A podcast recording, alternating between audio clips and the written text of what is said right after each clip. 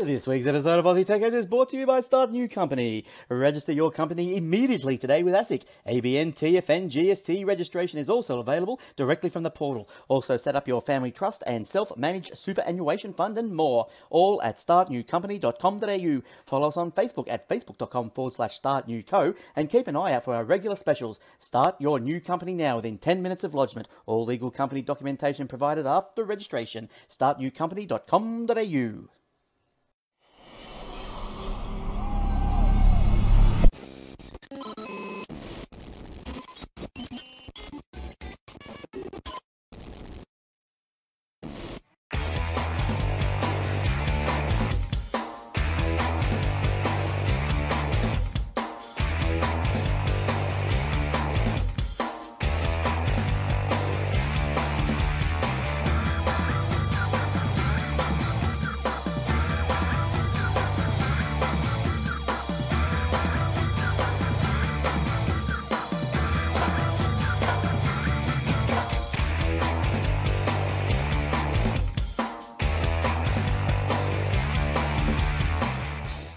also brought to you by athwebhosting.com.au. All our servers are operating on SSD drives, immediate activation, SSL certificates, Aussie support, domain registration, and more. Easy install WordPress, Joomla, Drupal, and 300 other one click installations. Generous space and bandwidth, auto backups, WordPress help and maintenance plans are also available on Contact. If your web page is important for your business or your life, contact us today. Aussie support, secure services, athwebhosting.com.au. And now for the show. Welcome to episode 709 of the Aussie Tech Heads, recorded on 21st of January 2021. I'm your host, Jason Oakley. This is my co host, Will Tompkinson. Hey, Will. Hey, mate. What's up, dude? Sky, the ceiling. Bunch of lights. Yeah, a heap of lights and Very bright lights. a fan. Fan. The temperature. I'm a big fan. The temperature is also up.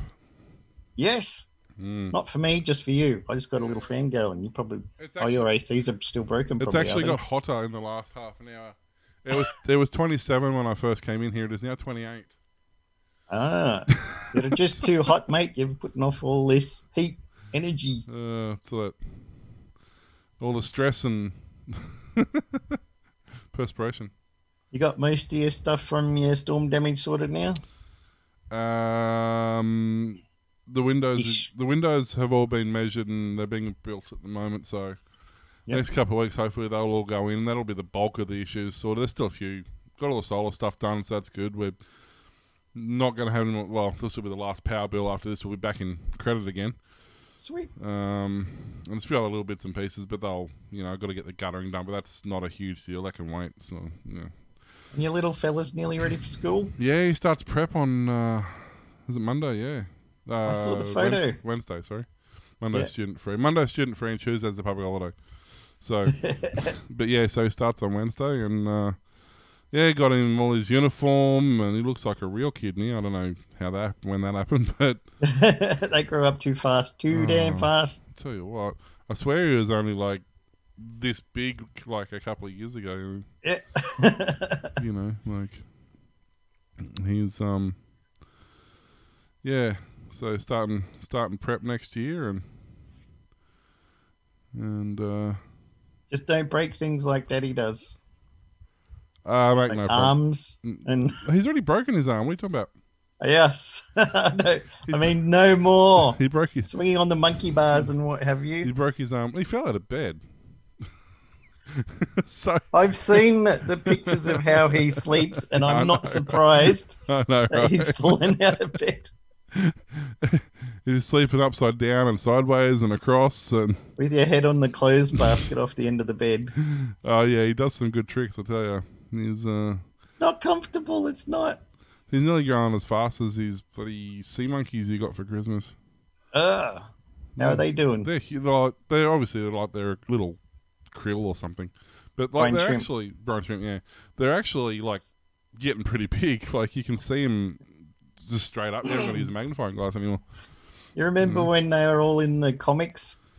Yeah, Every Yeah. every comic you bought had sea get monkeys. them sea monkeys in I had a couple of sets of them over various. Yeah, over two or three years. I had a few of them. Never did. So, I don't, uh, what? You, Yeah. No, you can't. There it. he is.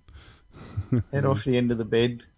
Not only off How him, do you sleep like that? oh, somehow I don't know where that pillow came from. Somehow he's got my pillow o- out of my room, put on top of the clothes basket. Well, if it works, it works, right? Uh, he's a classic. We should probably give a little plug. Amiga, Amiga Addict magazine uh, issue number two is out. So if anybody's got an Amiga, likes all the old retro-y stuff, they did an interview with DMA Designs all about making lemmings, which is pretty cool. And they had Amiga Bill last time. He's well known in the uh, Amiga. I think he does a lot of um, YouTube videos and stuff. So he was on the front of the first issue, but this one's all about lemmings and DMA designs and stuff. So I got mine. It was four pounds fifty, whatever that relates to. But um, Thirty-seven dollars. yeah. Yeah, PayPal does all the conversion, so I don't worry about that stuff. It's just like, here's my money, give me the Amiga cool stuff. So they talk about all the new games and programming systems coming out and all that. It's just like all the old Commodore user magazines or Amiga user and Amiga format that used to get back in the day. Yeah, it's I didn't because I didn't have an Amiga, so Oh, I kind of did. I um I was actually watching a guy on uh, on YouTube the other night using the MIDI synth uh, for the Commodore Ah. 64s, yeah. and um he in his background of one of his videos. Hi, and ah, shush. In his background of his one of his videos, actually this is the video here. Um, you can see like he's he's using the Commodore 64 as a MIDI synth, but if you look Yep. in the over on the right hand side down the bottom, he's got an Amiga 500 sitting next to a Commodore 64 with a CRT above it. Ah, And that's how that was how my setup used to be. I used to have a sw- two-way switcher where I could switch between them. oh, yeah. So yeah. that brought back memories. It's actually What's his really. name?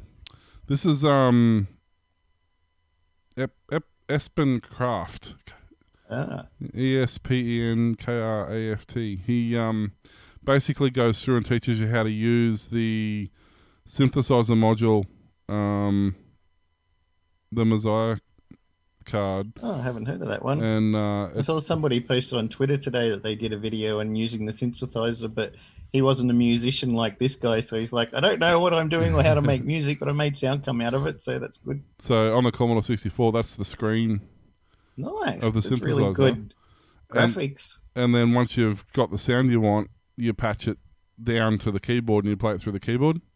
Yep. Um, he uses a joystick to all these numbers and stuff that here he uses a joystick to adjust the numbers up and down and left and right and whatever. And um, and it goes through and it's got you know different options of things you can do, um, you know preset instruments and stuff like that. But you've got sequences and mono synthesizers and bass lines. But then at the end of it, obviously, all of the all the different versions of Moog. See, his Commodore 64, there's two audio chips. He likes the Yeah. 8580. He reckons that's the better sounding chip.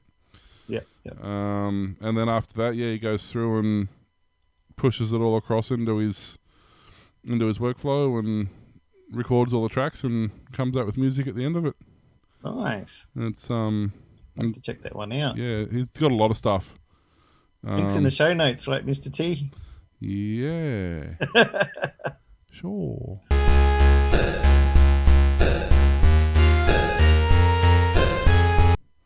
So, yeah, but he's got a lot of stuff. But I actually just came across his because I saw the, I saw the, uh, the Commodore and the Amiga in the bottom corner. I'm like, hey, I used to have that set up.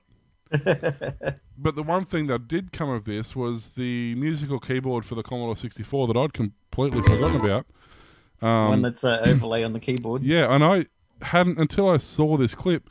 I actually had one of these, and I Ah, I had completely forgotten that I had one of these. Um, but yeah, that's that's the overlay you could use as part of the MIDI synthesizer as well. You could play on the actual keyboard as part of the overlay, nice. and uh, yeah, I I mean I sucked at music, so I didn't know, but there was a few things. The incredible keyboard. I wish I had kept it because it was in the box and everything. I used, Yep. you know. But uh, yeah, it was weird how all this stuff just randomly appeared on my fa- on my YouTube, even though I've never searched for it. Yeah, yeah. it's like Facebook, it knows what's in your head. Don't worry about it. This is fine. Uh, so yeah, so we've all had interesting retro retro weeks. I'm just waiting for my new M2 hard drive to arrive. yeah, One terabyte. you won't know yourself. straight into the keyboard. So I'll have two M2s in there soon. Yeah, they're they're uh, a bit they're fast. Yeah, that's what I'm hoping for. Well, I've got. How fast can you load load up Minecraft or Seven Days to Die? um. So- Well, it's funny. You you you the decompiling of the program becomes a bottleneck now. Yep. Like I, when I load up Seven Days to Die or I load up this new mod new mod pack we've got, it still takes me a minute or two to load That it. mod but pack takes so long to load. I watch the I watch like it. join server, and it just sits there. It's almost like it's a predetermined load time because I sit there and I watch my system properties. And my hard drive's at like 1%, and my CPU's at like 3%, and my RAM's at like 5%. Like, nothing's working. It's just literally sitting there. it's like the program's got this timer in it that goes, no, you're going to wait 60 seconds no matter how fast your system is. And you don't even get a Pong game or anything. No. But I have noticed, though, that uh, my Windows boot time, because I've got them rated because I record, obviously, I'm recording the show whilst I'm streaming and stuff like that. So I'm, I'm using the hard drives. But I didn't need to raid them. Like, realistically, one drive would have been fine. I'm only, at, when I'm they're rated like this, recording in in um, full HD in RAW format, I'm using 3%. of my hard Too drive bad. speed, so I, so I probably should have just not even worried about rating them and turn, you know, and just had two storage drives instead of a, a double C drive in in RAID. So, but uh, Keep your raids for Twitch, son. they're good though. They're good. And we now also have extra episodes of Aussie Tech Heads just for Patreon. So sign up if you want to access those. If you're already a subscriber, you should receive an email when we upload them. If not, log on to Patreon and watch us, as these people have done. The people are literally just Coming on the I- screen. that are coming on the screen. You you you you, you, you, you went too soon. Anyway, we've got Kate, we've got uh, Bouncing our skull, we have Danielle and Amanda, we have David Bird, we have Chris, we have several others we'd like to thank as well who wish to remain private, and we also have um, Andrew G. Andrew G, of course, who is paying through PayPal, which is another option, or there's uh, Ko-fi as well, which you can figure out how to spell. And uh, Now we're not we're not sure if we're going to do a weekly Patreon special. So we do have a special up, and if you're a patron, you would have got a notification about it. If you're not, you should have been watching a stream, so I gave you a teaser trailer on the stream. Um, but yes, there is a special, what we call Aussie Tech Roundup, which is an evolving show at this stage. We're not 100% set on format or timing. It will be roughly a 10 to 15 minute show, that much we know. Um, we can keep it that short. If- if That's it- the hard part. It's not talking too much. in, in theory, it'll be a 10 to 15 minutes. So many episodes over the last ten years, and we're like, "There's no news to talk about. I don't know what I'm going to talk about." And then the show's gone for an hour and a half, and we're like, well, we, we, should, "We should probably stop now. It's only supposed to be an hour show. What do we Um, talk well, about? I I was- don't, I don't the funny thing is, when Aussie Tech had started, it was only a 20 minute show. Ah, so as it's got older, it's got longer. Um, but yeah, so this where's is the Aussie big head? Wasn't he around? he was. Um, so Aussie, Aussie Tech Roundup, basically, it's going to be a um, Australian tech. Uh, indifferent to Aussie Tech Heads. Aussie Tech Heads will often go into a lot of detail about it. We'll explain stuff, things like that. This will be just a quick, interesting story, maybe a 30 second sort of have say something about it, then move on to the next story. Be much more compact. We're going to try not to overlap stories as much as possible. Um, and there'll probably be a few little fun things in there for the You Patreons don't want to well. pay to hear the same story again. No, and it, it'll be a slightly different format. So there'll be a few other little treasures in there for Patreons as well, which you know, which if unless you're a Patreon, you need to be a Patreon. So you just go to patreon.com slash Aussie Tech Heads and then you can sign up be a Patreon. And get the special Patreon episode. That's it. Patreon. So, and uh, Andrew, if you're listening, buddy, um, if you do want to have access to it because you are PayPal, you are paying a fee. So you know, good enough. Let me know, and I'll shoot you a link to the episodes. Ep- ep- episode uh, currently, but you know, we're probably going to try to shoot for like two a month, but that that's up in the air at this stage. Yeah. So there you go. Should we get into some news? Why not? Let's do something different on a news show. The New South Wales government has opened tendering for a gigabit fibre network to provide high speed, reliable internet services to Wamboin, Bywong, and Sutton in the state's southern You made those up. right? the network, which is slated for rollout from 2022, will be first piece of major infrastructure delivered under the government's $400 million regional digital connectivity program. the program first announced with a budget of 50 million back in 2017, but later bolstered with additional funding, aims to improve telecommunications infrastructure in underserved regions of the state. Connectivity gaps in regional New South Wales were highlighted in the government's most recent state infrastructure strategy, which also makes it clear this will continue to widen without intervention. The government has put the digital divide down to a combination of inadequate infrastructure and lack of compelling commercial incentives for private operators. Given the ever increasing demand for digital connectivity, researchers anticipate that without intervention, the digital divide will continue to grow. To remedy this, the government is calling on suppliers to install and operate a fiber based network to replace the satellite internet service that currently serves, the, serves these three towns. Tender documents reveal the government is seeking a range of proposals from suppliers outlining multiple solutions, including an all fiber response and a technology innovation response. suppliers will be expected to both design and construct the fiber network, as well as any related backhaul and operate and maintain it. The all fiber response, considered the conforming response, will consist of fiber backhaul to Canberra, intertown backhaul, a spine network, and lead ins for properties. So hopefully they'll be able to fill in the missing gaps for people who just can't get any good broadband anywhere. But the NBN's perfect, and, and there's no need to change it, and we haven't got to spend any more The money. The rollout is 100% complete.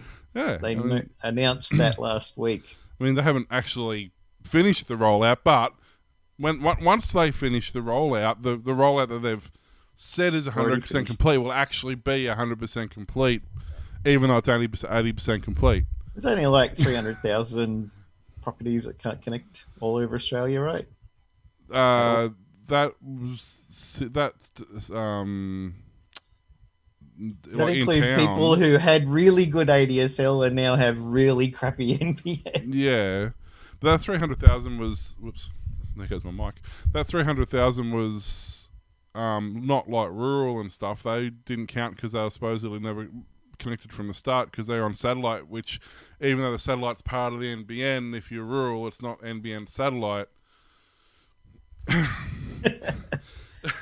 It makes sense to somebody somewhere, I'm No, sure. it no, it can't. It's not possible. Nobody made. But the thing is, that the people who wrote it thought somebody could make sense of it. That's what happened. Yeah. And the people who couldn't figured it was their fault, so they weren't going to say they couldn't make sense of it because they couldn't understand it. They're like, well, clearly it didn't get this far without anybody understanding it, so we must be the problem. It all sounds like government hyperbole to me, son. uh, yes, yes, good old government. Make it up as you go along and pretend it's all good. That's it, and just pretend you meant that from the start. Unless it doesn't work, in which case somebody else's fault. Whoever's in opposition, I don't care. Yeah, exactly. Doesn't really matter. New South Wales Police. There you go. There's a whole other story. But this particular story is about the uh, they're trialing um, the new electric Hyundai um, Kona. Um, they're putting it in its fleet. Uh, they have they're trialing it for the next twelve months to see how it, po- how it performs. Uh, it's being used for Penrith Police for daily patrols, um, community events, all that sort of stuff, which is kind of pointless because the thing's really fast. But anyway, it's sponsored by Hyundai. The small SUV doesn't feature the usual crime-fighting sirens. It's just got distinctive red and blue police livery with a sticker on the side of it. It doesn't have lights or anything on it. I don't kind of understand what they're trying to achieve, but I mean it's long range. It's 485 k's roughly to to a charge. Um, the specs on it are, are pretty impressive. Like it's you know they they're saying their current pursuit vehicles are like the Chrysler 300 SRT, which is a 6.4 liter V8 Hemi, zero to 100 in under five seconds. Um, and the BMW 530D, which is a similar sort of, you know, speed vehicle, about you know five-ish seconds. This thing can do basically that. Um, a Tesla can do it in half that. Um, it's just kind of strange that they would choose like what they're doing with it. They're literally like running down the shops and buying donuts with it. You know, that's pretty much what they're doing. Or they're taking it and putting it in front of a school, uh, sending it to a school for a promo or whatever. But uh, it's supposed to be a, a long distance EV. Like you're not doing long distance with it. You're not doing any Yeah. performance with it. You're not doing anything that. Like you're doing a few k's in this thing, which wouldn't cost you anything to do in a petrol vehicle anyway. I don't understand. Just because they can. They can, but you think Yes. You think Honda would go, hey, look, we'll give you one of these things, but can you at least do something useful with it, like, you know, Chase the baddies. or something? Make it at least a at least a squad car, you know, not just a. Anyway, it's just it's just. Did funny. you see the? I think there was an article I shared today about um, some new battery technology or something. They reckon is going to be super duper fast charge Uh, and charge as fast as you put in put petrol in your car. Here, here's the thing: all these work in the lab. This, this has been a thing for the last ten years. There's all these instant charge and super fast charge and really high high um, capacity battery packs, and s- and they all work in the lab because they give them the right conditions to work in the lab. You put them into a real world situation, and they just don't work. It's been proven, you know. The te- Teslas, because they have such a complicated battery management, they have active heating, active cooling, they've got all this stuff, and they get the most out of their packs. They've proved it. It's- not unusual to see, you know, half a million plus miles on these battery packs, um, because they is so complex, but their complexity allows that flexibility. Most of the EVs, a lot of them don't even have like the Leaf and the MiEV and, and a lot of stuff like that don't have active cooling or active heating. It's all done passively, which means the battery pack's restricted to the parameters it can charge in. A lot of these packs, they're, they're spruiking the lithium graphite packs and, and things like that, are great technology and they work flawlessly in the lab when you give them the exact conditions they want. But in a real world, they're just not going to, they just don't function. And the ones that could potentially function in a real world scenario are so cost prohibitive that nobody's going to implement them. So, yeah, you know, it's, it's, unfortunately, it's one of those things where yes, this tech a lot of this technology exists. It just either can't be or hasn't been or won't be for quite a while implemented in, into reality. Um, a good news especially given though. that if you're designing an EV now, you're not designing the car for next year's release. The EV you're designing now is a five year plan. Yep. Like you've already designed this year's and next year's and the years after. So even if this new battery technology becomes available, it's going to be five years before you even look at putting it into your model, which is five years down the road. So that's 10 years away before today's technology becomes available. So what's going to be available in 10 years? So this is why that sort of why they don't do it, you know. Never ending chase. It's yeah, it's just constant this you know, like the Nissan Leaf's a classic example when it came out. Had a 20 kilowatt battery pack which gave it like 100k range. And then the next model come out a year later, exactly the same. All all in Leafs have exactly the same size battery pack, but they went like 20, then they went like 24 kilowatts, and they went 28 kilowatts, and they went 32 kilowatts. Like every year, exactly the same size pack got more and more powerful. And the, the newest one's 66 or 68 kilowatts. It's over three times the size of the original pack that came out six, eight years ago. You know, and then that's just the progression in in in I guess consumer grade in you know relatively cheap um, batteries, mass produced batteries. The, the the capacity and the life cycle and the durability and that's all increased over these years. And Nissan Leaf went, well, we don't need to design a new car. The car itself's fine. They made a few cosmetic changes and a few bits and pieces, but effectively they kept it the same. And you literally just change the battery pack. If you've got an old car, it's getting the battery pack's getting tired and worn out. You take it in, you spend five grand, you get a brand new battery pack that's like three times the range of your original one when when you got it. Nice. So it's pretty cool. But yeah, it's one of those things that the technology is moving f- much an entirely different timeline than the practical We'll application of the technology. The, the, the two timelines never see each other. They're all one's always in front of the other one. It's just like Won't happen overnight. yeah, pretty, yeah, or, or it just won't happen. Yeah. well, since we're on the subject of Hyundai, Hyundai Motor, the uh, parent automaker of Hyundai and Kia, will task the Kia division with the Apple Car work. The brand also said on Wednesday it's looking at cooperating with foreign firms surrounding self-driving and electric vehicles. Kia made no mention of Apple, though the comment follows reported connections to the Czech giant. Earlier this month, various reports pegged the Apple Car as alive and well inside the tech company, and said we could see a final vehicle in 2024 at the earliest. A several report said the company may show a prototype of the vehicle next year. Interestingly, one of the reports last month also named Kia's factory in Georgia as the rumored home for Apple car production, which coincides with news of Kia's possible involvement in the latest round of rumors. Reportedly, Apple is hard at work on breakthrough EV battery technology and automated driving systems to help usher in a game changing car. Choosing an established automaker to handle final production seems simple since Apple has zero history of building cars. If you need an example of how difficult it is to build cars, take a look at Tesla's relatively short history in the business. Earlier this month, various reports huh? had pegged the Apple car as alive and well inside the tech company, and so we could see the final vehicle at 2024. Separate report said it might be next year. Interestingly, uh, we did that one. Reportedly, Apple is hard at work, and uh, hopefully, we should see it either next year or 2024. What do you think? I don't know what they mean about Tesla. If it wasn't for Tesla, we wouldn't have any of these EVs. They've only come to market because Tesla pushed the point. Yeah. I'm not quite sure what they mean by if that. they weren't there, we'd still be waiting. I mean, there's there's always ever since cars, you know, since the late 1800s, there's always been electric vehicle options. They've just been very very. Killed limited. the electric car. Yeah, well, yeah. that's actually really good. A really good story to watch. Um, but there's always been some form of electric vehicle. Usually there's been garbage. It wasn't until Tesla came out that they went, well, hey, hang on, these can be an actual, real daily driver car. And people want them. That was the main thing. Yeah. They're always like, we could make electric. Will people buy it? You know, and Tesla's like, here's a car, yeah. buy it, and they're well, like, oh, people want that, and they're actually buying it. So we better make one too. Hey, Fred. They were smart because they went, hey, look, we're making our consumer grade car that's everybody can have. But before yep. we make that, we're making I can't remember what it was, six hundred or something. Um, roadsters, and these are only for the elite people. They're a two million dollar car. They don't cost two million. They only cost a million, but we're going to sell them for two because we need the startup capital. And there's only sixty of them, or however many we've made.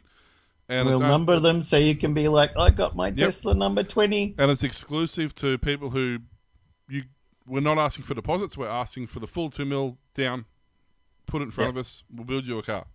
And they sold them and all. that, if it wasn't for the balls to do that, Tesla yep. wouldn't exist. But because he did that, he got the he got the fanboys, he got the geeks, he got the nerds, he got the the people who are interested who, who have Jason public. Calacanis. yeah, exactly. he got people who have public push and public, you know, draw. And then once they go, hey, look, we're bringing out a family sedan. It'll be out in two years' time. You guys can pre-order. Give us ten grand a pop. You can all pre-order your cars. Yep. And um, and they did because they had this push behind these vehicles because of the ones they'd released. It was the smartest thing they've ever done.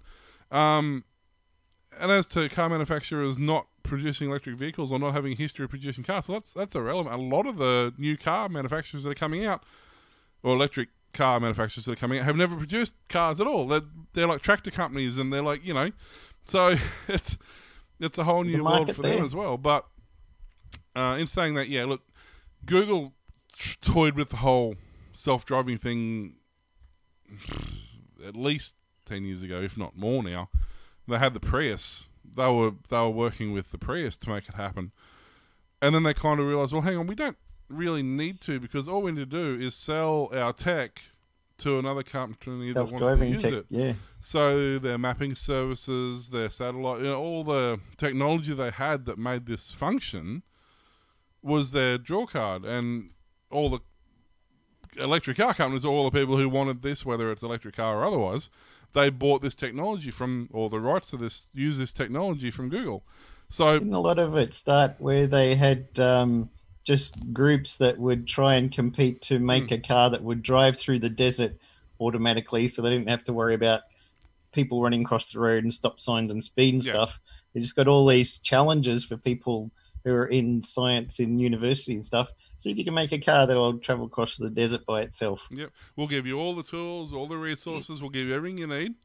The yep. only thing we ask at the end of it is that we get the tech. That's basically was their requirement.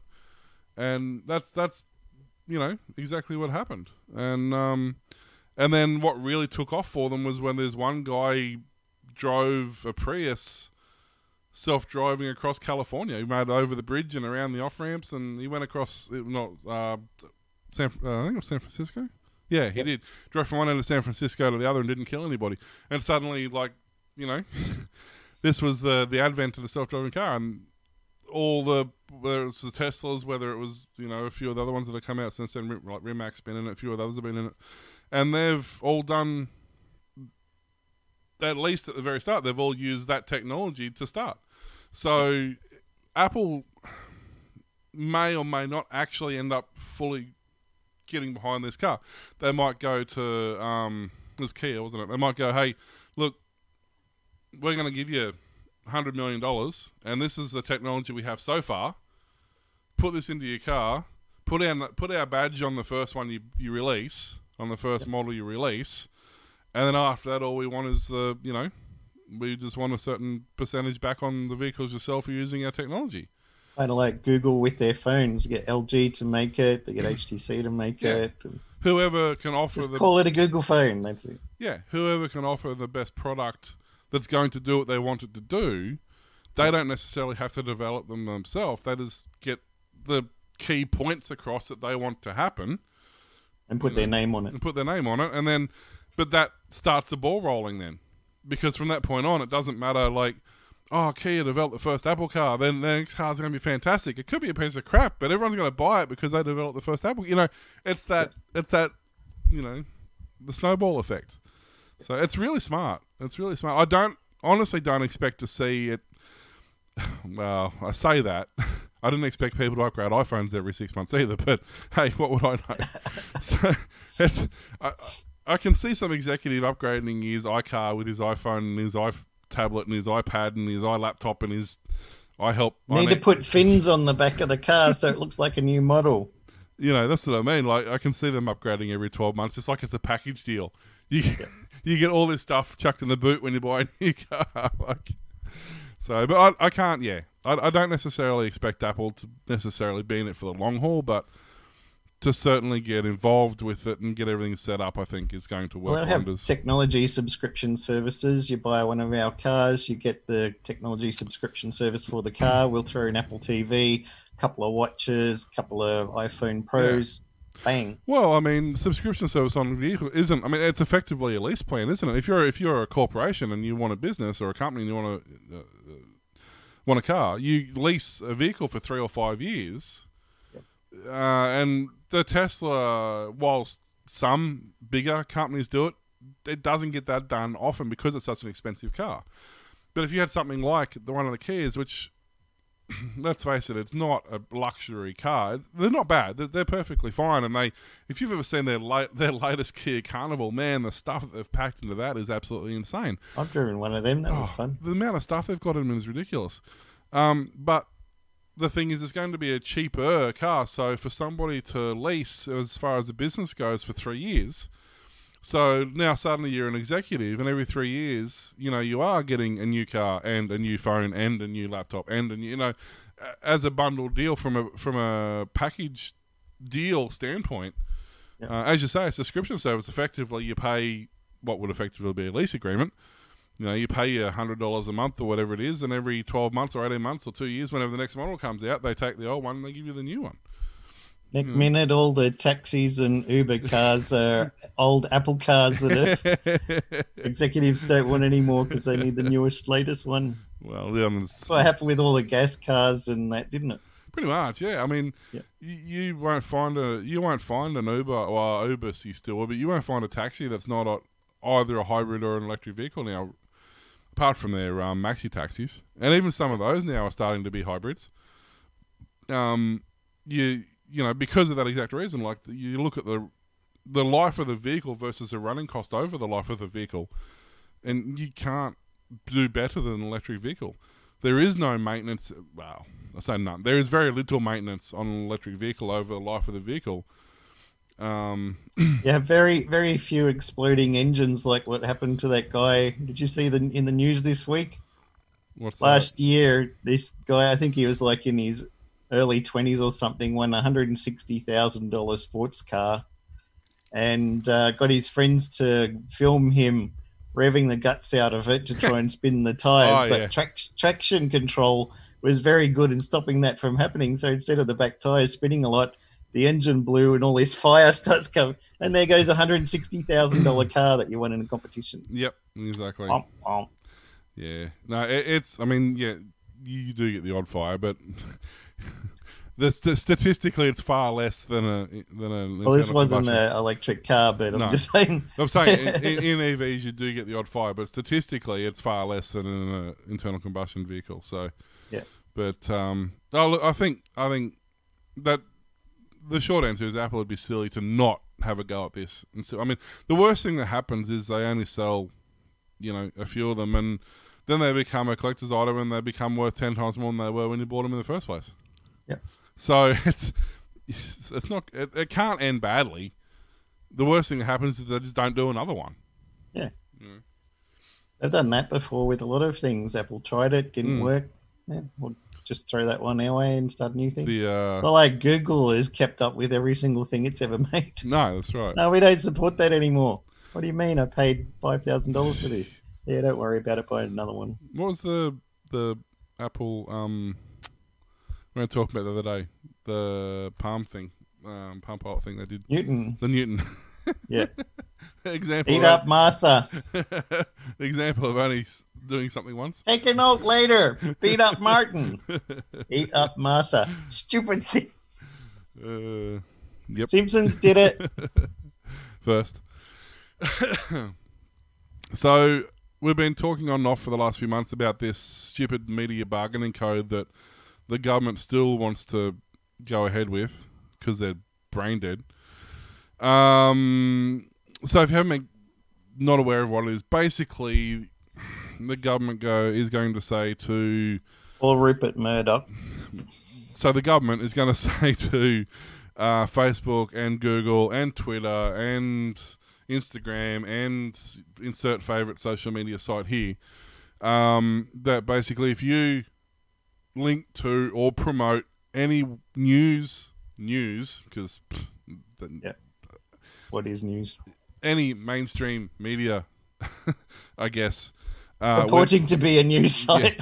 yeah, where they actually you know have the hide to say we have reporters working for us. Um, but basically, yeah, if you any any news site or media site or mainstream information site, Except ABC.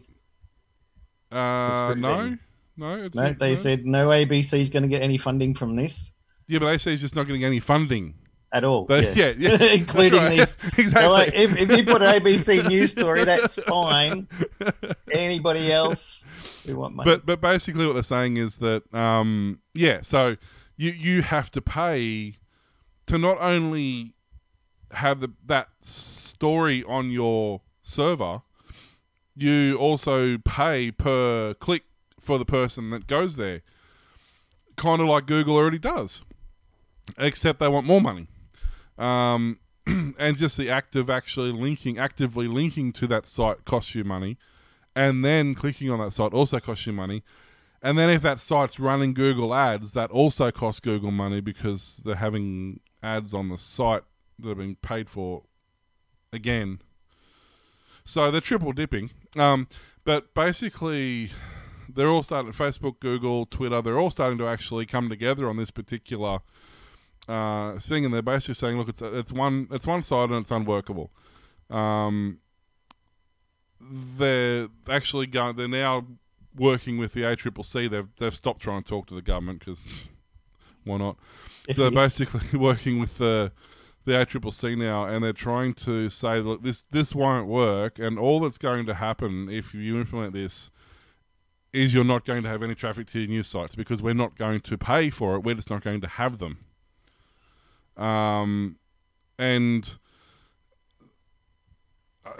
they're all doing it for different reasons, obviously, whether it's funding or whether it's legitimate reasons. But the what they're citing are real world concerns that actually are issues. They're saying that you're putting search is at risk. You're putting the freedom of information at risk. You're putting the chance of somebody finding information is is being reduced, especially because it only applies to Australian news. Um, And then what happens after they pay all of this? Then the end person still has to pay for a subscription to the news site yeah, to read the article once they get there anyway. So there's it's like quadruple dipping or Yeah.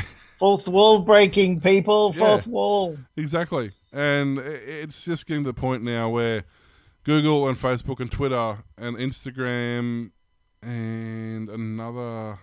Mo, actually, not just I should I shouldn't say Google. I should say search engines. So, Google, um, uh, DuckDuckGo, Bing, MSN, all these, which is a news company as well. Yeah.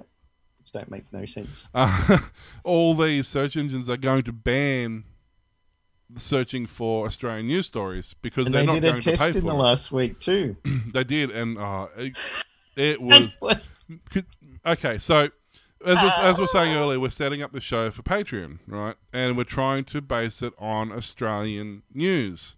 So what happens when search engines block stories about Australian news when you're specifically searching for Australian news? it makes it incredibly difficult. Um, it took us at least an hour to find what did we finding two or three stories each, and most of those were coming from overseas sites via weird links or our direct RSS feeds rather than search engines because we couldn't get in through search engines. And this is just a small example of what's going to happen.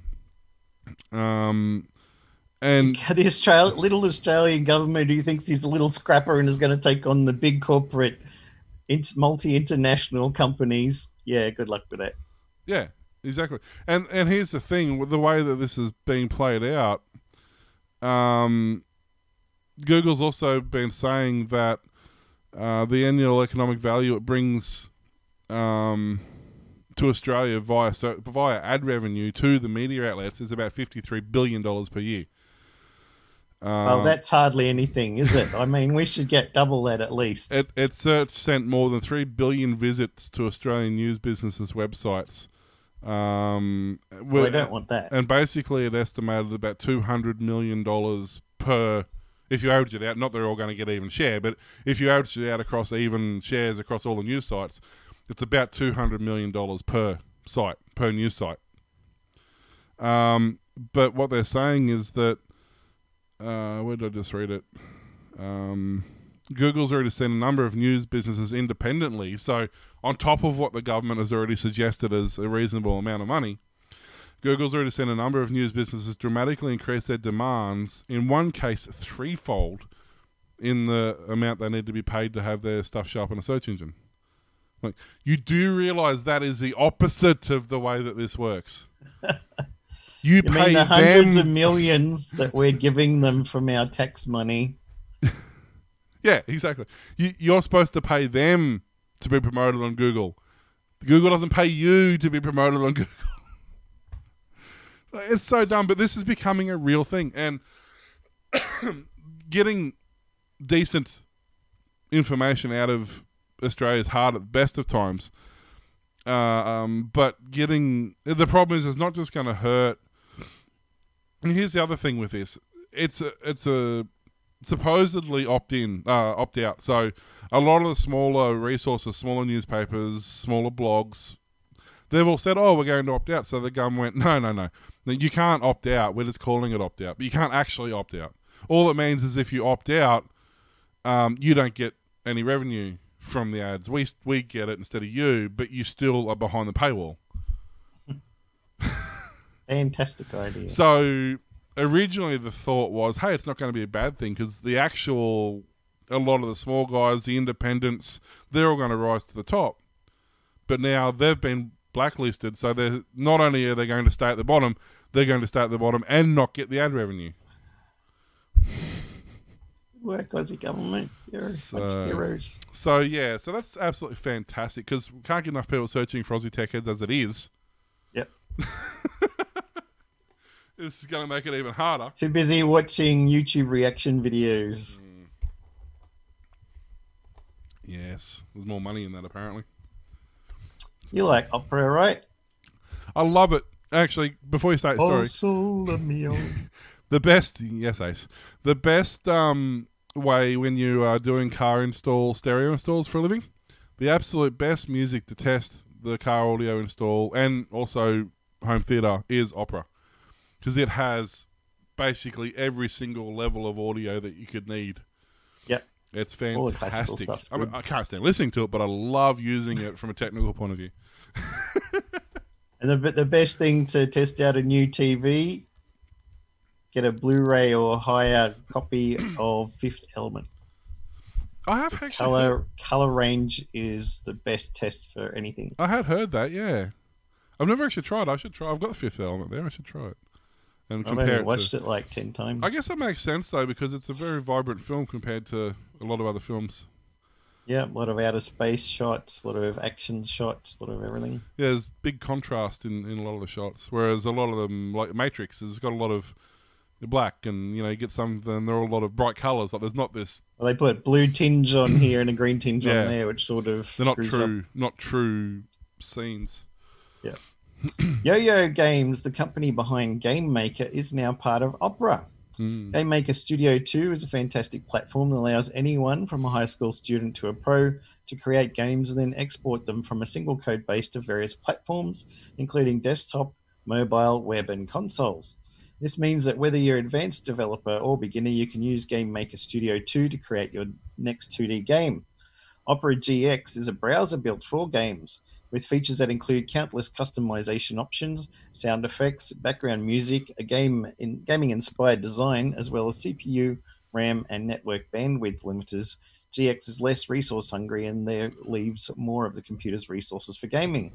Looking forward, Opera has big plans for Yo-Yo Games and Game Maker. Together with Opera GX, Game Maker will form the cornerstone of Opera Gaming, a new division focused on expanding Opera's reach and capabilities within the gaming space.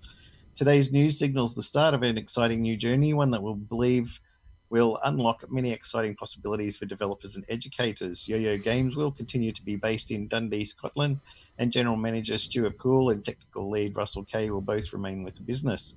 We're very excited to start working with the team at Yo-Yo Games, said Krystian Kolondra, EVP Browsers at Opera.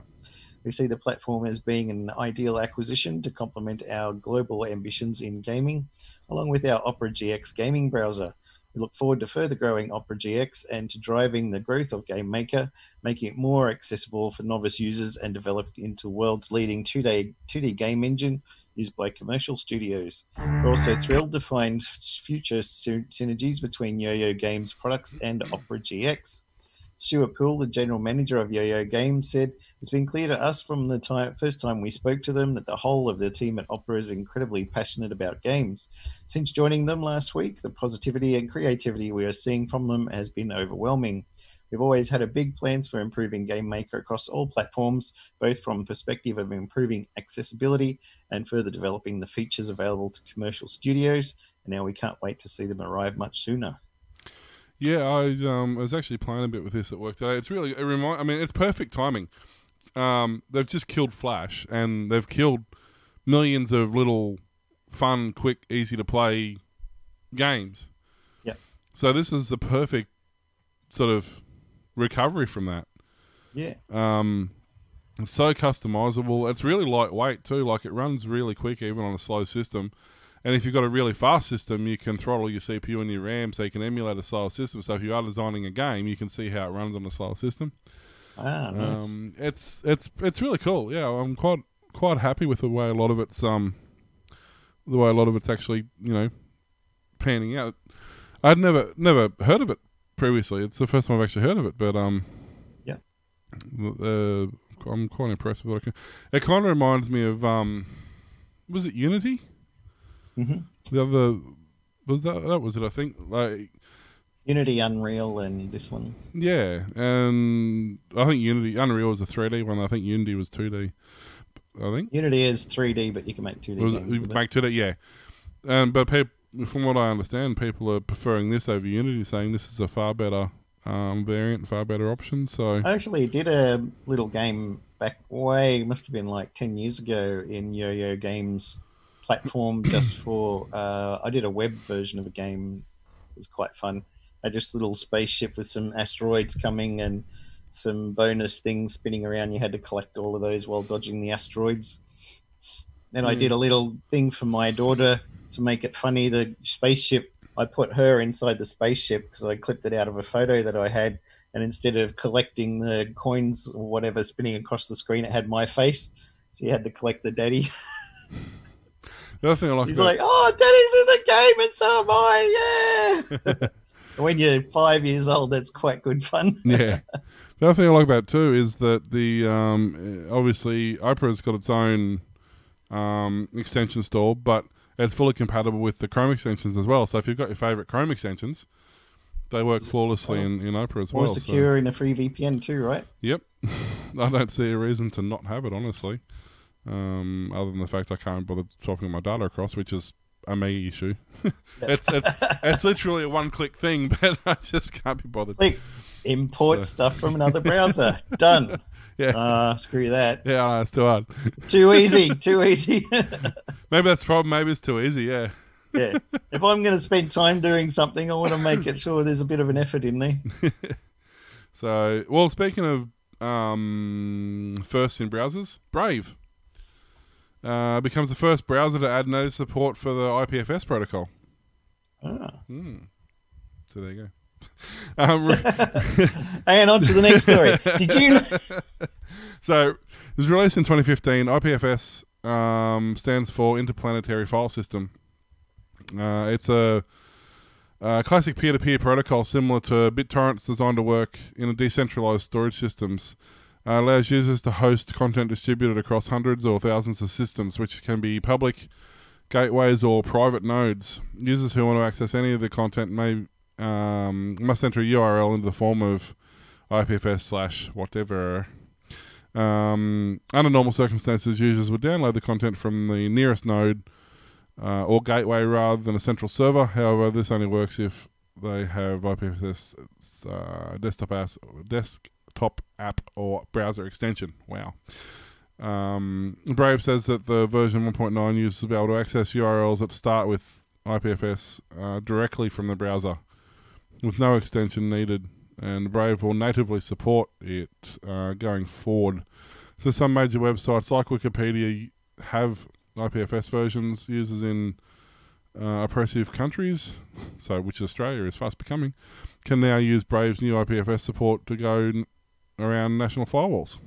So, yay! So basically, now if you go Brave, you not only don't get ads, uh, you don't get tracked because it has a VPN. You also get BitTorrent straight from the browser.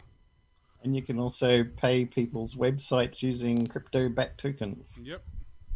So Brave is definitely becoming very, very quickly a very high. I mean, it, Might have to switch. I I haven't installed. Um, I do use it, but it's one of it on my phone. Yeah, it, it's one of those things I d- just don't find myself u- because I've got everything in Chrome. Like love it or hate it, that's where my infrastructure is because that's where I've got everything. You know, I've got the extensions I want to do what I want. I've got the passwords all saved. I've got all my sites cached. I've got, you know, and is it great? No. Is it secure? No. Is it fast? Well, yeah, okay, it's fairly fast, but I, would much prefer to not be using it. But I'm so sort of down the rabbit hole with it now that yeah. and I've already got an Opera account that I use. Our store at work uses the Opera account for that. So Yep. there's one Opera account. Um, we have the Firefox account, which is our other store's account. Then I've got the Chrome. I use Canary, and then my wife uses Chrome. So we've got four browsers already on the one system to run four separate accounts because heaven forbid you actually want to have two accounts on the same browser. Don't Um, that.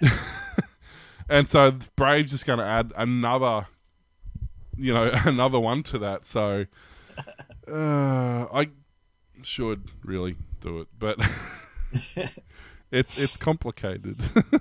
you know that status that comes up and it says, "What's your relationship?" Well, it's complicated. Complicated. So How much time we got now? I haven't been uh, fifty-four minutes we've been recording for. Been streaming for three hours. So those people who didn't join us on the stream earlier, no excuse, none at all. Federal Communication Commission's repeal of net neutrality rules, which had required internet service providers to offer equal access to all web content, took effect on Monday. The rules enacted by the administration of Barack Obama in 2015 prohibited internet providers from charging more for certain content or from giving preferential treatment to certain websites. FCC Chairman Ajit Pai has called the Obama rules uh, heavy handed and mistake, but now he's gone. So we don't have to worry about those things anymore, right? That's how it works, I'm sure. yeah. They'll try and roll it all back, and hopefully they'll uh, get back to something decent instead of charging people out the wazoo for stuff. and just order through a Well- quick one, but No, it would have the opposite effect. It would now mean that you can charge the people who want more twice as much as the people who don't want as much. I think that's how it works, isn't it? something like that. and also, uh, quick one I'll throw in: the recently updated website for President Joe Biden's White House carried an invitation for tech specialists savvy enough to find it. Hidden in the HTML code on www.whitehouse.gov was an invitation to join U.S. Digital Service, a technology unit within the White House. If you're reading this, we need your help building back better, the message said. Former President Barack Obama launched the service in 2014 to recruit technologists to help revamp government services, for example, by modernizing Medicare's payment system or reforming hiring practices across government agencies. Tech specialists join the digital service for typically one or two years. So if you read the source on the page, It only took them, what, apply for a job. five years to find it? Yeah. So clearly, how many, how many people go to that website? Uh, Nobody. Um, so you speak sticking with internet. Anti-Facebook MeWe social network adds two and a half million new members in a week. So it's pretty short. It's basically self-explanatory. They've been sitting around since 2016. It took them, uh, what? It took them four years to get nine million um, users, and then it took them a week to get another two and a half. Oh. So, but um, that's basically because they they booted out uh, oh whatever it's called, Plenty or whatever the thing was. What was it? That other one that is social networking site that is shut down. Having a complete blank, can't think of it. Signal or Oh, right. Telegram. So basically, they're saying it was not um, uh, WhatsApp data privacy changes and stuff like the breaches effectively, which Oh. you know, which bumped up these guys because they're secure. Apparently, so they say. But our good old buddy at Kogan Ruslan. needs a slap on the wrist, which is really all he got, because he got a three hundred and ten thousand dollar spamming fine. Yep. So he spent okay. He spent sp- he sent more than forty two million emails that did not feature an easy unsubscribe. Well, they did. Every single one of them had unsubscribe at the bottom of it. Wherever one I got anyway. But anyway, apparently he sent forty two million emails that did not feature an easy unsubscribe function. Let me just bring up. Excuse me. Must be the night for coughs. So I have a calculator here, if I've pressed all the right buttons, so he's got 42 million, 42,000, 42 million divided by 310,000. So each one of those emails cost him $135. Oh, ah. How much needs a cheaper more provider. how much more money do you reckon he made than $135? Thousands. Exactly. That's my point. Like it's really it's a it's a just a loose change down the back It's of like, the lounge like of deal. big tech companies. They're like, you ripped off your cu- customers $33 million. For that, the court orders you to pay 500000 yeah. Oh, well, we'll never do that again. Yeah. You we only made thirty-two and a half million profit. Well, I mean, okay, it has probably hurt them a little bit because last month they got fined three hundred and fifty thousand for misleading customers by inferring by inflating the prices of products and then promoting discounts. Yep. So, like every other retailer in the world got away with it, but apparently Kogan got in trouble for that. Um, but once again, I mean, here's the deal. So let's say you did bump every price up by 10%, you then offer 10% off everything, you're still selling everything at full retail price. You must have sold, according to the little pop up that comes up every three seconds on Kogan, they're selling, you know, items very, very fast. Somebody in South So- Victoria bought. I'm like, I don't care. so, you know, they've got to have made more than it's cost them. Like, uh, it's kind of one of those things, you know. Like the ACMA alerts put businesses on notice, address customer concerns, we investigate under the law.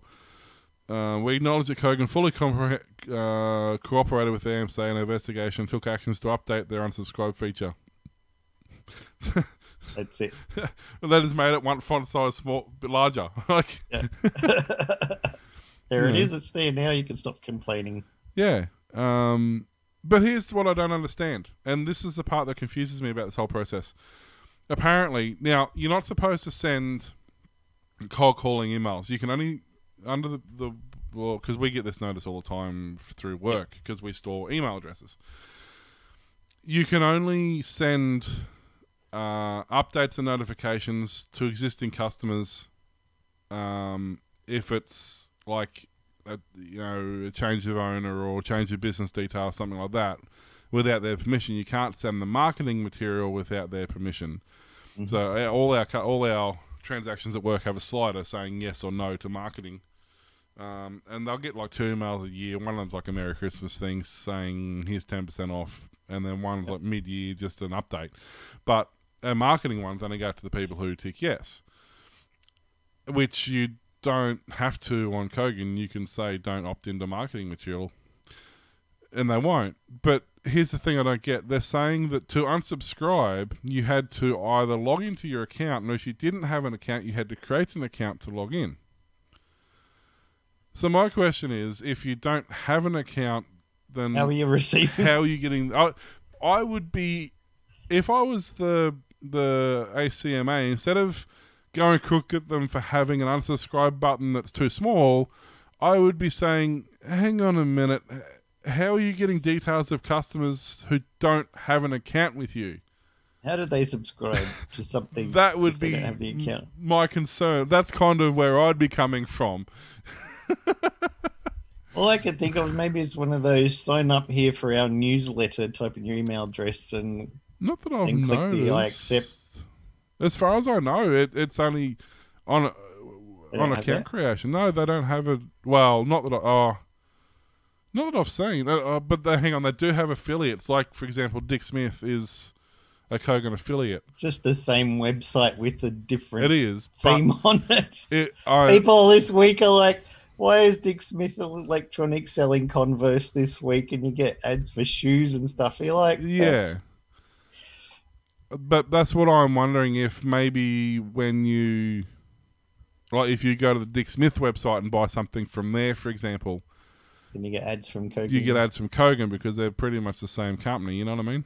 So maybe it's something like that. Oh, they've got the Atlas convertible on sale for three hundred. Wow, that's cheap. Sorry. Speaking of Kogan spam, they've got the the convertible eleven point six laptop with Windows 10 Pro. You know the convertibles that flip fully yeah, inside yeah. out. Yeah. Normally four twenty nine down to two ninety nine. Back to school special. Sweet. That's actually pretty good. I'm not gonna lie. That's what you needed for your son, right? No, not this year. Then, no, he's only in prep this year. I bet you next year, though. I bet you he'll need a bloody laptop for next It's a back to school deal. So if you need it, oh, this is for my son. Yeah. You know what I actually want to get? I want to get the Kogan Ultra Freeze ice cube maker. It's 140 bucks and it makes uh, makes 100 ice cubes an hour. I want that so bad. Do I want that? I'm sick and tired of filling ice trays. I don't want a fridge that does it. I've seen so many things where somebody's gone on holidays for like five weeks. They come back and there's been a leak, and suddenly the whole fridge is full of ice. Yep. I've, Yeah. Uh. I've had it happen. That's why I don't have a freezer that has it built in. But I want a separate unit that sits on the counter so that when I go away, I can turn it off. But when Yeah. I want it, it produces ice when I need it. Because there's nothing. We've got a chest It's freezer. ice. Yep. So to get into the chest freezer, you have to pull everything out from the top to get to the stuff underneath it. So you got these ice cube trays that are liquid, and you look in the chest freezer and go, "Huh, "Well, I can't get in there for the next six hours." No. Oh dear. Uh. so Um, but yeah, so I, I don't know. So if you got a Kogan um, Kogan spam email, um, click on it and see what they got. Basically, because who knows what you're going to find? You find all sorts of cool stuff. Good. I will say they've got their what are they calling it? Their VIP or something or other now. All right. yeah. Um, Is that and the thing where you can buy the thing before it exists at a cheaper price? No, uh, first it's called. Yep. So if you get the first, it gives you free shipping. And so here's something like Apple AirPods, for example. So the regular price is three ninety nine. They're currently on sale for three fifty. But if you're a first customer, actually it's three fifty plus shipping. If you're a first customer, they're on sale for three oh nine with free shipping. There you go. And first is only fifteen dollars a month. So So re- like Amazon Prime or something. yeah, so but it seems to be actually a better a better deal for fifty. Oh no, it's twelve. It's like twelve ninety five a month. So on that one purchase, you, you've saved like a hundred bucks just by Yeah. spending nineteen bucks. And um, surely you're going to buy more than one thing a month from Kogan. Yeah. I mean, every time I want something small, even you know, little random stuff like a um, portable phone charger or an SD card or a USB cable, I, I just get nine times out of ten, I either go to Amazon or Kogan these days. I almost Just never use don't eBay. order uh, furniture if you live at Rabina. or don't order. Um, uh, what was that thing I saw on Facebook? That oh, someone was saying, um, I've discovered a I've discovered a downside to marijuana. He said the problem is what I thought I ordered was a big ice cream sundae. Turns out it was uh, an inflatable double bed. he thought it was an Eskimo pie. 'Cause in the photo, it looked like an Eskimo pie with uh, layers of ice cream, and, and it, it rocked up. He goes, "Wow, this is a big Eskimo pie!" And he inflated. Hang on a minute. There's a lot of drunk purchases that Amazon make a ton of money from. Oh dear. So Thanks for listening to the Aussie Tech Heads show broadcast weekly. We can be found at facebook.com slash Aussie Tech Heads, twitter.com slash Aussie Tech Heads, and youtube.com slash Aussie Tech Heads. Also now at patreon.com slash Aussie Tech Heads. Sign up for $4 a month, $10 a month, or from several other tiers. See the site for details. Don't forget we have extra episodes of Aussie Tech Heads called Aussie Tech Roundup just for Patreons. Sign up if you want to access those. If you're already a subscriber, go check it out and ko-fi.com slash Aussie Tech Heads, ko-fi. Make a one-off donation of any size. You can email us, Glenn, Will, or Warlock at aussietechheads.com.au, and you can hear Aussie Tech Heads on aussietechradio.com 24-7, back-to-back play of some of the best shows, tech-related shows from around Australia and New Zealand. New shows added each Friday. See you next time. thanks, guys. See ya. Bye.